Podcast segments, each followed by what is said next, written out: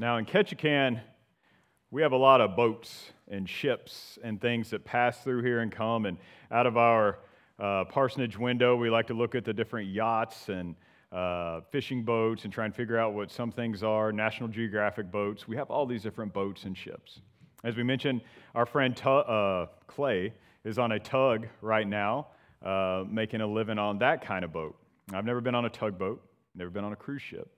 I did spend a couple of weeks when I was in the service on an aircraft carrier, and that's, I tell people that's all the cruising I ever wanted to do, was on that big ship. But imagine for a moment that you're a sailor and you get assigned to a ship. Now, maybe you take a job there uh, fishing, or maybe you're in the, in the Navy, whatever. You get assigned to this ship, and you get on the ship, and this is what you find. You go down in the engine room, and there's two guys that are over the engine room, and they're always bickering and fighting over how the engine should be run. One guy says, Well, this is how we did it on my last ship. And the other guy says, Well, this is how they do it on my buddy's ship. But neither one of them are looking at the manual, looking at how the engineers intended for the engine to go. So you go up on deck because you've had enough of that grumbling and arguing. You get up there and you find the deck is just a wreck, right? There's lines everywhere. They're, they're not done right. There's trash. No one's swept or mopped or cleaned it up for a long time. And so you, you ask the boatswain about it. You say, What is world going on with this deck? And he says, Ah, what difference does it make? We're going to get to the destination either way. Why do I need to spend all the time working on these lines? You walk by the training safety officer and you ask him when, hey, when are we going to have some safety training around here? And he says, we don't need to waste time on that. Everybody already knows what to do. It's not that big a deal. They've done it before. Everyone remembers. And then you get up to the wheelhouse, and the captain and the first mate and the officers, they all have these egos, and they, they want to know, they want to be the main guy, and they want to be the guy that knows how to do things and how the ship should sail, and they fight and argue all the time. Who would want to sail? Would you want to sign up or be assigned to that ship? Well, probably not, right? What's going to happen the first time that ship gets into rough water and everybody has to work together? And yet, if you were to change a few nouns, that scenario could describe many American local churches. We don't want to do things according to the scriptures. We want to do it how we did it at our last church or how we read about it at some church on the internet. Someone says, Well, we don't need to go over that tired old doctrine. Everyone knows it. Someone says, I don't need to pursue holiness. I mean, I've asked Jesus into my heart. I'm saved. I'm going to get there either way. Why do I need to worry about how much I cuss or how truthful I am? Friends, this morning, I ask you, are you the kind of church member that the Bible says you should be? Do you come here to serve, or do you come here to be served? Are you humble, teachable, an example, or are you divisive, selfish, and arrogant, prideful? Because as a church, we are bound together in our calling as brothers and sisters in Christ. And we're going to see in the passage this morning that we are called to obedience. We are called to unity. We are called to be an example to the unbelieving world. We are called to doctrinal purity, and we are called to be of one mind. And so, if you turn with me in your copy of God's Word to Philippians chapter 2, the verses we're going to be looking at today are verses 12 through 18. But so that we understand the context of what Paul's saying, we're actually going to start in verse 5. We're going to start in verse 5.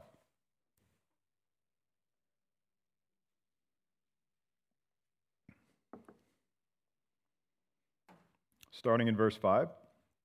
The Apostle Paul writes to the Philippian church under inspiration of the Holy Spirit Adopt the same attitude as that of Christ Jesus, who, existing in the form of God, did not consider equality with God as something to be exploited. Instead, he emptied himself by assuming the form of a servant, taking on the likeness of humanity. And when he had come as a man, he humbled himself by becoming obedient to the point of death, even to death on a cross. And for this reason, God highly exalted him and gave him a name that is above every name, so that at the name of Jesus every knee will bow, in heaven and on earth and under the earth, and every tongue will confess that Jesus Christ is Lord, the glory to the glory of God the Father. Therefore, my dear friends, just as you have always obeyed, so now, not only in my presence, but even more in my absence, work out your salvation with fear and trembling. For it is God who is working in you to both will and to work according to his good purpose. Do everything without grumbling or, and arguing, so that you may be blameless and pure, children of God who are faultless in a crooked, perverted generation, among whom you shine like stars in the world. By holding firm to the word of life, then I can boast in the day of Christ that I did not run or labor for nothing. But even if I am pure, poured out as a drink offering on the sacrificial service of your faith, I am glad and rejoice with all of you. In the same way, you should also be glad and rejoice with me. And this is the word of the Lord. Father, thank you for your word. God, we pray that you would illuminate it to us this morning. God, give us eyes to see and to understand your timeless truth from your perfect scriptures. God, if anything unfaithful or unthoughtful or, or just unhelpful would come from my mouth, God, I pray it would fall away from these people's ears. And that only your truth from your word, which you intend for your people to know and to follow and to live, would remain in their hearts. God, glorify yourself this morning, we pray. In Jesus' name, amen. Now, we've been going through the book of Philippians, and we know that Paul is writing this letter to promote gospel centered unity for the sake of advancing the gospel. That's the most succinct way we can talk about the main theme of this, this book is that it is gospel centered unity for the sake of advancing the gospel. Last week we read, and we read it this morning, but last week we unpacked it more, that we should adopt the same attitude as Christ. Christ is fully God, truly God, eternally God. He is no beginning and no end, and, and yet he humbled himself to become man for our sake, not because he needed anything, but so that we might be in right relationship with God. So if God can become man, we must be humble. If Christ can take your sin on himself in full obedience, we must put others before self. And we saw in this passage last week, the gospel, that, that, that Jesus Christ, the, the, the Son of God, who is truly God and truly man, the truly God came to earth, took on himself man, and lived a holy and righteous life. We see this in Luke, where he would be born sinless and without sin. And we see in Matthew that he is Emmanuel, he is God with us. Still fully God, fully man, he walked a perfect life, was crucified for our sins for the sins of those whom the Father would draw. And he ascended to the Father's right hand after walking out of the tomb three days later. And we saw all that. And friend, if you have never believed that, it's essential that you do, that you would turn and trust in Christ. But for those of us who have, how do we live? Well, Paul starts the passage today with, therefore. You know, it's the old, it's kind of cheesy Bible reading um, a statement, but when you see a therefore, you have to ask, what's it there for? And what's this one there for? Well, it's all of that stuff. Paul says, because Christ humbled himself, because he was obedient, because he was humble, he was unselfish, therefore, you do the same thing. We are called to obedience that echoes Christ's obedience, which is the first thing we see. Look at verses 12 through 13. Therefore, my dear friends, just as you have always obeyed, so now, not only in my presence, but even more in my absence, work out your own salvation with fear and trembling. For it is God who is working in you both to will and to work according to his good purpose. Now, when I read commentaries on this passage, I got a few different answers. Some people dive right into the theological uh, stuff here of, of, of all, right, all right, we are to obediently strive to in our sanctification, but all while knowing that God is the one who is working in us. And, and they dive right into that. And I think that's true and that's right. That's not unfaithful. But I found one commentator's argument very compelling. And when he says we, we jump past when we do that, the, the fact that Paul is talking to the entire church. This passage is not merely about our personal sanctification. Paul is exhorting an entire body of believers. Just as you have always obeyed, just as you as a church obeyed when I was there, keep doing that. Keep obeying, keep it up. Y'all, right? Like it's not the you there is plural. Y'all obey. Y'all work out your salvation. And he says, don't just do it when I'm around. Like the, the kid in the class that was me when I was in high school that did what he was supposed to when the teacher was in the room, right? And then the teacher left and you start goofing off. Paul says, don't goof off when I'm away. Obey just like if I was there. And this is the second time he said it, right? We saw this in verse 1, verse 1, 27, or chapter 1, verse 27. As citizens of heaven, live a life worthy of the gospel of Christ. Then, whether I come and see you or am absent, I will hear that you are standing firm in one spirit. And here he says, just as you have always obeyed in my presence, do it even more in my absence. And he calls the church, hey guys, be obedient. Be obedient to the gospel tradition, even when no one's looking. Stay true, always, and work out your salvation with fear and trembling. And so when we think about this statement, we have to ask what does Paul mean when he uses the word salvation? Right? Does, does he mean, is Paul talking about that moment in which the Holy Spirit applies the atoning work of Christ to our lives? That's the, what we generally mean. We say, well, I was saved at this date. Is that what Paul means in this verse? Well, Thielman, who is a commentator, argues that while Paul sometimes uses salvation in that past sense, like we often use it. He most often uses it in a futuristic sense. So, in other words, Paul says that all those who have been justified will one day be saved. Paul often speaks of our salvation in a future sense, in a judgment day sense. We see this in Romans 5 9, where he says, Since we have now been justified by Christ's blood, how much more shall we be saved from God's wrath through him?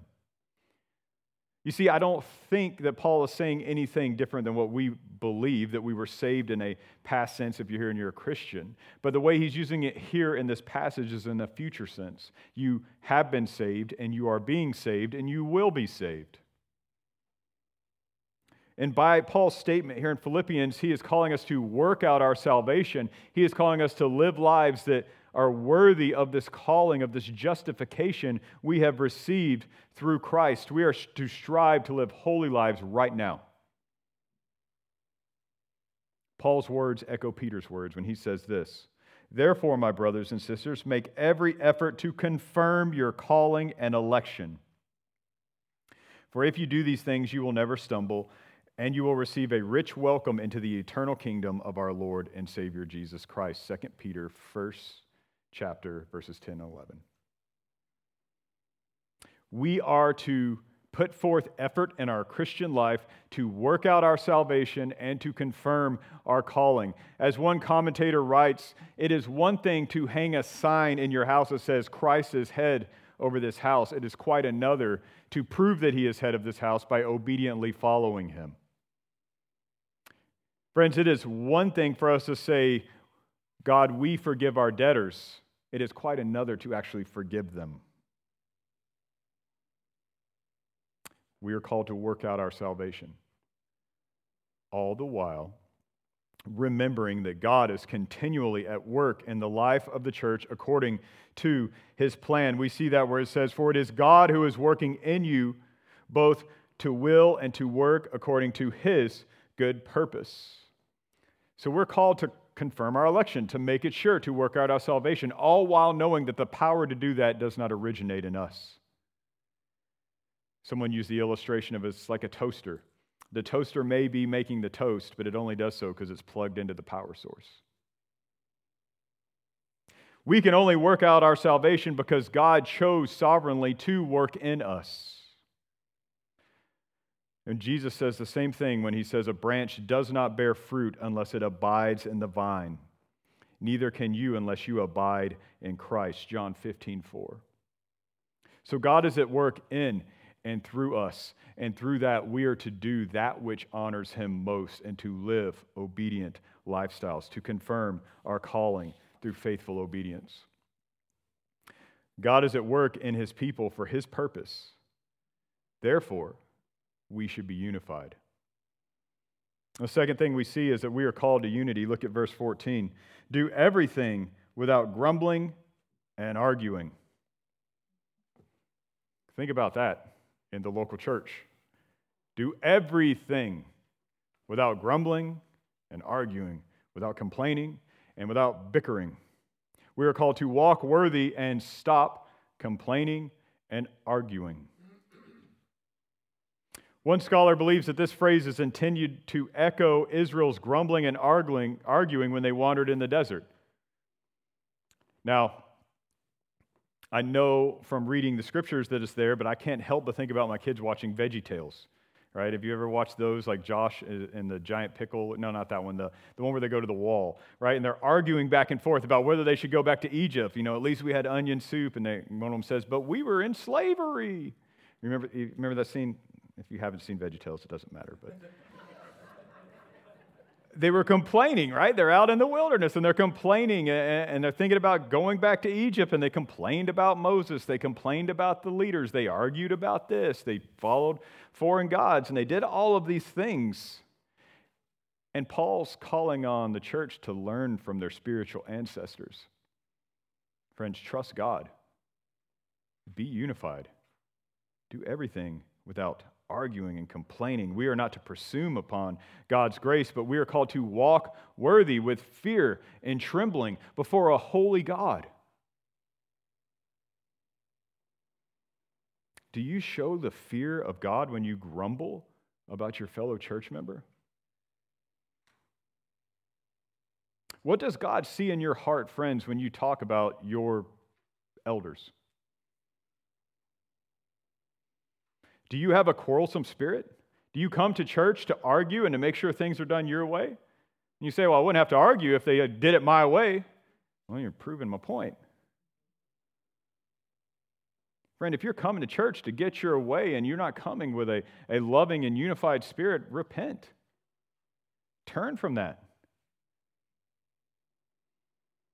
If you double down on that and you say, I don't care what the passage says, I want it my way, repent and believe the gospel. Be saved. Because God sees our heart and He knows the anger and the jealousy you have for that fellow church member. Yeah, but he doesn't have the same end time view as me. So what? Well, she doesn't want to decorate for Christmas like we've always done before. Who cares? Well, he has earrings, and in my day, wasn't done. So what? And then my favorite one, the pastor, the worship service wasn't to my liking, and in which I reply, Well, we're not here to worship you.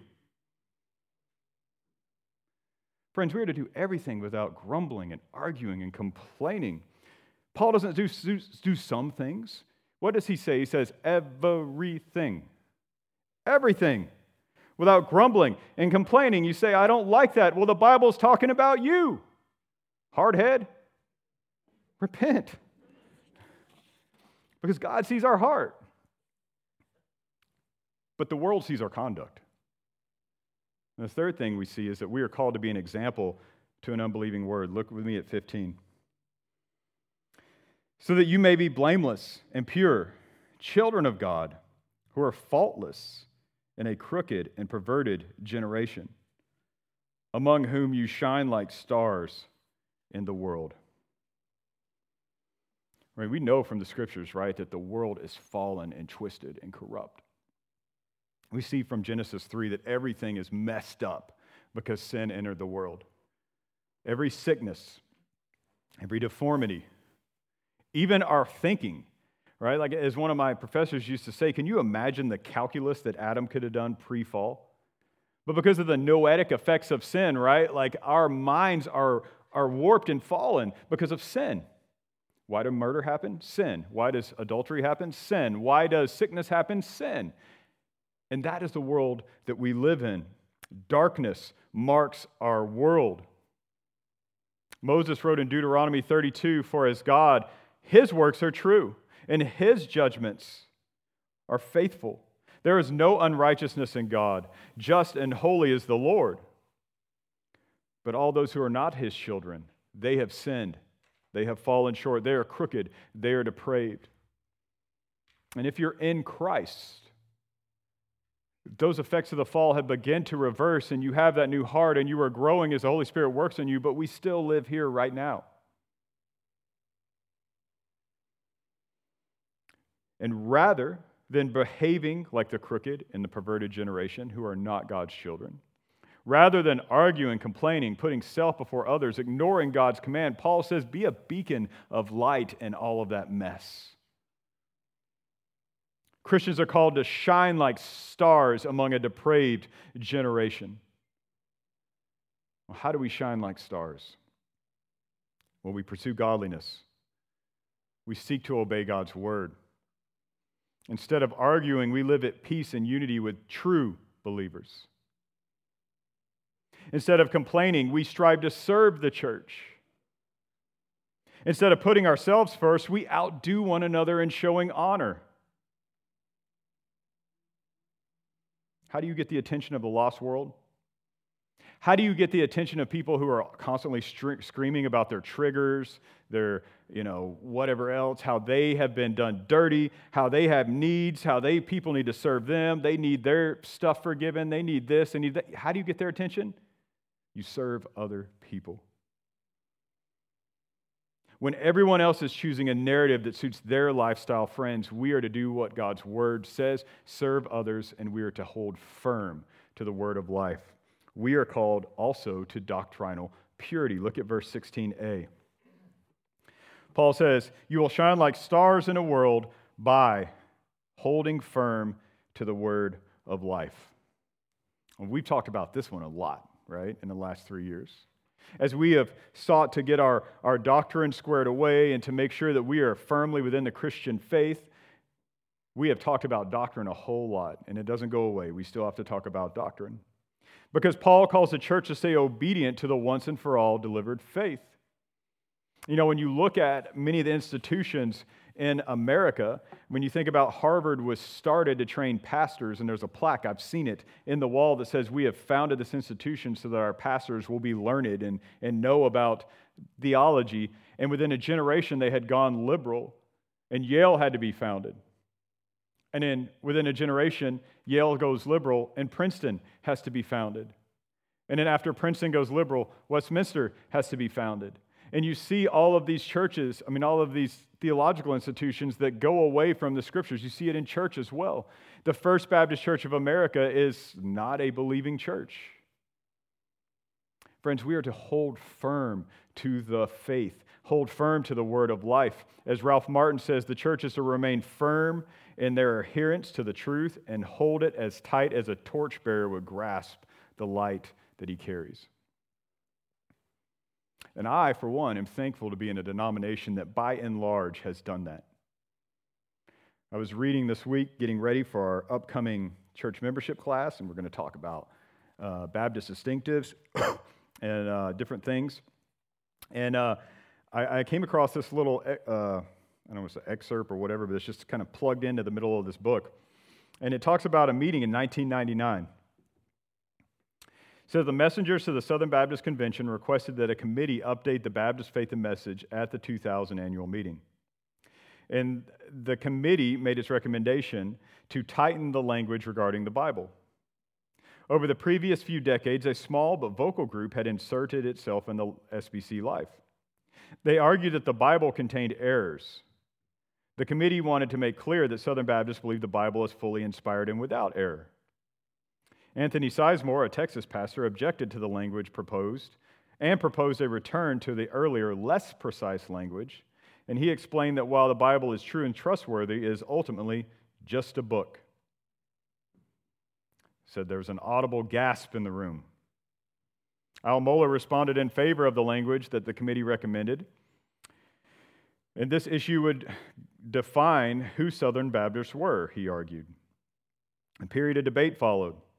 Was the Bible just a book, or is it the Word of God? The decision.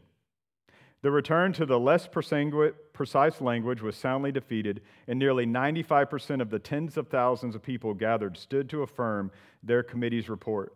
Southern Baptists made it clear the Bible is the foundation of all we do, it is what we believe.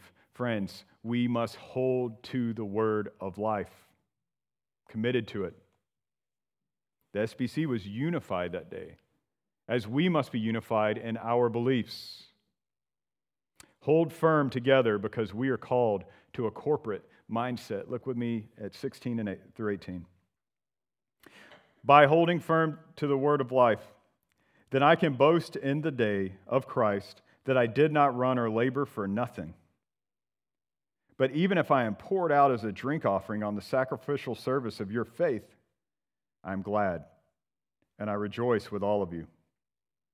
In the same way, you should also be glad and rejoice with me. Paul gives us a somber picture of unity, right? Like, first he talks about like running and labor. We see that, but then he talks about his being poured out as a drink offering. He talks about how he will be executed for the faith, he will be poured out that in sacrificial terms, this foretells a bloody and a violent death. And, and Paul has already said the Philippians are joining him in that struggle. Just as he struggles, they struggle as well. They are joined together, they are united in the same struggle. Look at the words that you see here. You see sacrifice, you see steadfast labor, you see joy, you see unity. These are all things, friends, that should mark us as a local church. We are called to be unified together, striving together, regardless of our circumstances. We are called to be unified regardless of our circumstances. Notice the difficult nature of the words here run, labor, poured out, sacrificial, service. And yet, Paul says, be unified. He doesn't say be unified just when everything is easy. He doesn't say be unified when there are no hardships around. For now, you can battle and fight and hate each other, but you know, when things get easier, then be unified. No, he says now, if anything, the turmoil calls for greater unity. The ship going through the storm needs greater unity in the engine room and on the deck and in the wheelhouse. Paul's joy points to this corporate unity, this importance of the church to be unified, where divisions are canceled. And he says, You too should be joyful. So, how should we live as we think about this? Well, I'm going to give you two broad applications, and then we're going to talk about how those could be lived out more specifically, but too broad, right? One, we must work against disunity. Two, we must strive for personal holiness. Work against disunity, strive for personal holiness. First, church, commit yourself to working against disunity in this local church. Paul's been clear from the start of this letter be unified. He talks about his partnership with the Philippians. He says to consider others more important than self. Paul tells the church to look to others' interests. They have the same indwelling spirit. They have the same blood of Christ. They should have the same servant minded attitude. Church, we must guard against disunity. So, what are some practical ways we can do that? Well, one, we can guard against disunity by building relationships with someone in the church whom you do not know, or someone from the church whom you've had a disagreement, or someone from the church who annoys you. I know some of you have people that annoy you because you tell me. And I think I'm the number one culprit. Go grab coffee with them. Go grab lunch with them. Go for a hike. Spend time with one another. We are to be united, friends. Jason Asher told me before he left, and a lot of you, if you've never met Jason Asher, he was a medical professional about my age. He was here with his family, uh, Ashley and Crosby and Murphy, their, their kids. And he told me one of the things he loved the most about our church is because of our size, that he was forced to spend time with who, people with whom he would normally not. He said in Kansas City, he was among other professionals about his age, people in the same stage of life, in the same station of life. And he said, and then he came to Ketchikan, and you are in a church and you are committed to people whom he would never run into in Kansas City. And he praised God for that. He said he loved that he had to go eat with this guy and that he got to go eat with this guy and that he got to hang out with this guy. And he said, when I move out to Kansas City, I'm going to miss part of that. What a wonderful picture of the gospel that it unites us that we get to spend time with people who aren't like us. Take time in the next couple weeks and invite someone whom you wouldn't normally hang out with. And if you get invited, don't say, Oh, I'm the one that annoys you, right? Like, don't say that. Say, Great, I get to hang out with someone I don't normally hang out with. How do we guard against dis- disunity? We spend time together. Another way to guard against disunity is by committing to pray for fellow church members. It is hard to dislike someone that you are actively praying for. Right? Like it is just, it is really hard for you to hate somebody if you are praying that the Lord would have his perfect way in their life. Praying for one another binds our hearts together. You want a sincere Christian fellowship? Start praying for one another rather than grumbling. Next, guard against disunity by committing to proclaim truth and love. It is true that some people compromise on Christian doctrine. It is also true that some people just like finding something to be ticked off about. We are called to proclaim truth and love. We are called to guard the unity of this church and to hold firm to the word of faith. Not pick our favorite one. Well, I like unity more, so I'm going to let doctrine slip. Oh, I like holding firm to doctrine more, so I'm going to just like run around with my theological revolver and blast people all day. Paul did not charge the church to be unified and to love one another when everything was honky dory in the doctrine. He said, Love one another now. When people are being sent to the arena to be killed, humbly be unified. When the Pope is burning people who believe in justification by faith alone, still have fellowship meals. Love one another. Christ said that's how we will know we are his disciples. Friends, just so you know, I am constantly leery of the guy who says, I'm not going to take a biblical stand because people don't like it. I'm leery of that guy. I'm equally leery of the guy who's always finding something to be angry about in the world. This church must both hold doctrine without grumbling and arguing.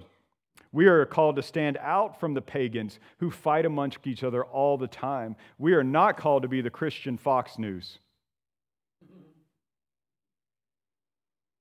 We can handle error decisively and safeguard unity and purity. And it is not healthy for anyone to stay constantly hyped up. Second, commit to striving for holiness. Commit to working out your salvation with fear and trembling. Paul states at the beginning of this letter that God began a good work in the Philippian church and that he would bring it to completion. He also reminds the church that they are to pursue a holy lifestyle, that they are called to live lives worthy of the gospel, to walk worthy.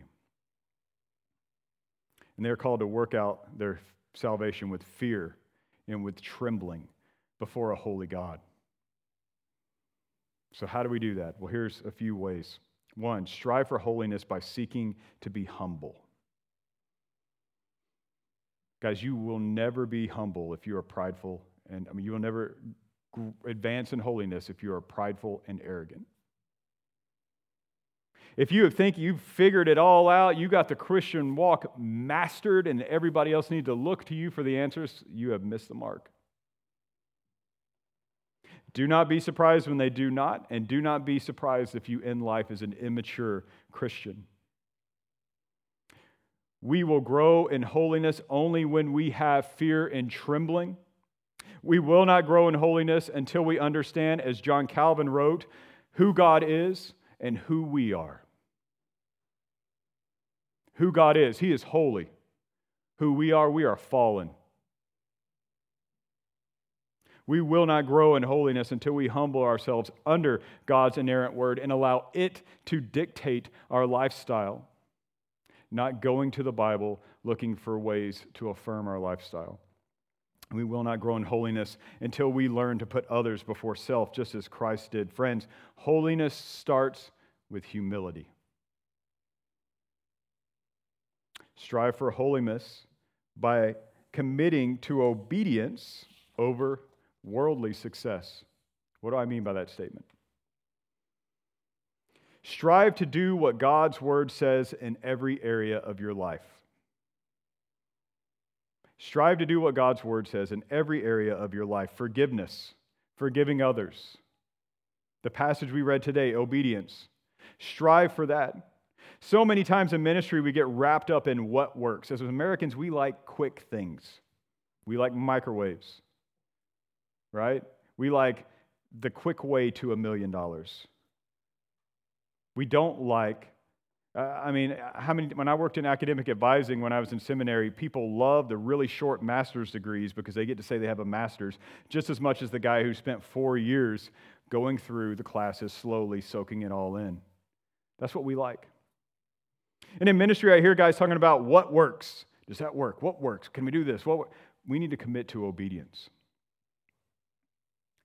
Now, we don't want to do things that are tired and of no use, right? Like, we're probably not going to revive an eight track ministry because no one listens to eight tracks, right? At the same time, we are called to do the things the Bible tells us to do, whether they are popular or not. We are called to grow in our walk with Christ. We are called to build up the saints. We are called to make disciples. But studying the Bible is hard because I'm a slow reader. I got it. Keep going. Go at your speed, but keep going. Work. Strive for obedience. God gave us his instruction in sentence form. He did not give us a YouTube video. You say, well, they didn't have YouTube 2,000 years ago. Yeah, but we serve a sovereign God who could have brought the gospel to the world when there were YouTube videos, and he chose not to. He gave us a sentence study. You say, well, I only got two people in my study group. It's not worth my time. Well, praise God, you got a friend and the two of you study God's word for all it's worth. Keep going. One of my favorite stories is of a man named John Broadus. He taught the first preaching class at the Southern Baptist's very first seminary. It was in Louisville, Kentucky at that time, I think. It may have been the one when it was in Greenville. I don't know. But either way, it was the first year, right? So he's teaching the first class. Guess how many students he had? One. Had one student. So, as a scholar, trained. People want him to pastor their churches, and he comes there to be a professor, and he has one student. His one student was blind. His one student died a couple years after that class. His one student never finished his theological degree. But you know what John Broadus did? Every week, he prepared his lessons. He taught the class to his one blind student faithfully. He went deep. He did all those things. And that one year study became one of the best books on preaching that we have in the English speaking world. I have two copies of it. I bring this one because this is my favorite one because it's old. It's an old library book. You can open it up and you can see where in the 60s and 70s people checked it out. You look on the back, you can see where people in the early 2000s, when my pastors that trained me were in seminary, when they checked it out. You think about over 150 years, how many men have read this book to see how to preach the word week in and week out, me being one of them, having to read it for a class. What would have happened if he said, You know what, I got one guy and he's blind. He's not even that good at health. I'm just going to kind of coast. Well, praise God, he didn't. No matter how small our class is, no matter how small your small group is, no matter how little your equipping hour is, no matter how much your, small your prayer team is, keep going. Obedience in the small things. Choose obedience over quick success. Stay committed to holiness. Stay committed even if you don't see results. Strive for holiness also by being set apart from the world. In our men's class, we looked at the word holy not long ago. And I asked them, What's the definition of holy?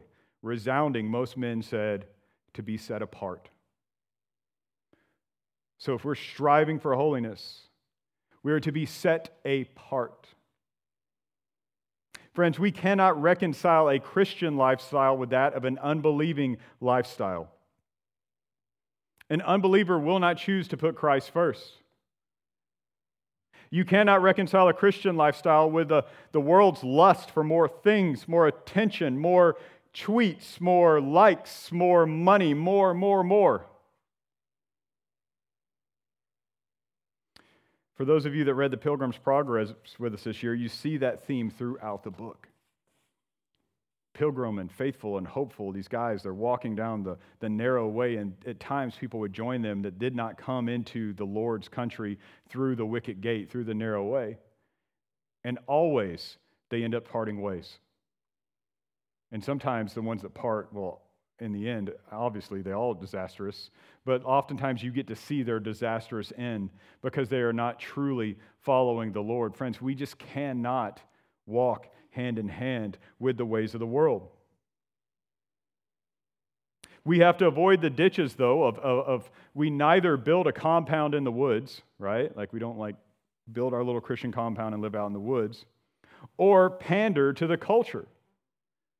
We just have to realize that we will never fit in with an unbelieving culture, understanding that we are called to live in the world, but that we are not of the world, that we are to live lives that are set apart, that are different than our unbelieving neighbors, and be okay with that tension.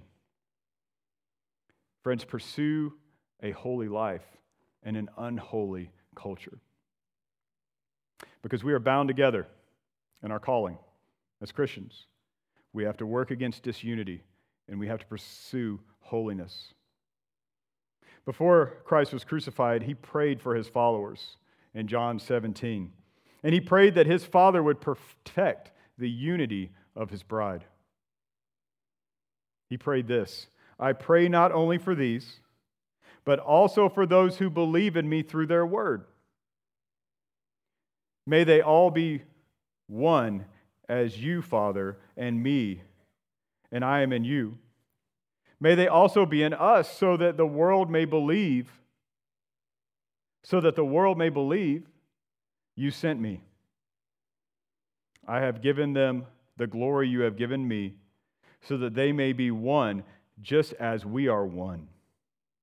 I am in them, they are in me, so that they may be made completely one that the world may know you have sent me and have loved them as you have loved me. John 17, 20 through 23. Christ prays that his bride would be united and one, just as he is one with the Father, and that the world would see a difference. Christ prays that not just his disciples would be one, not just that the Philippian church would be one, but that those who are saved by their word would be one. Friends, Christ prayed 2,000 years ago for us that Wycliffe Church would be one, just as He is one with His Father. He is in us and we in Him. Friends, we are called to be unified because we are bound up together in Christ. May that mark us as a local church. Father, we love and adore and worship you. And we ask that you would make this church a unified church. May we walk holy lives before you, holy lives together. May we walk worthy of the calling you have given us, all for your glory. We pray in Christ's name. Amen.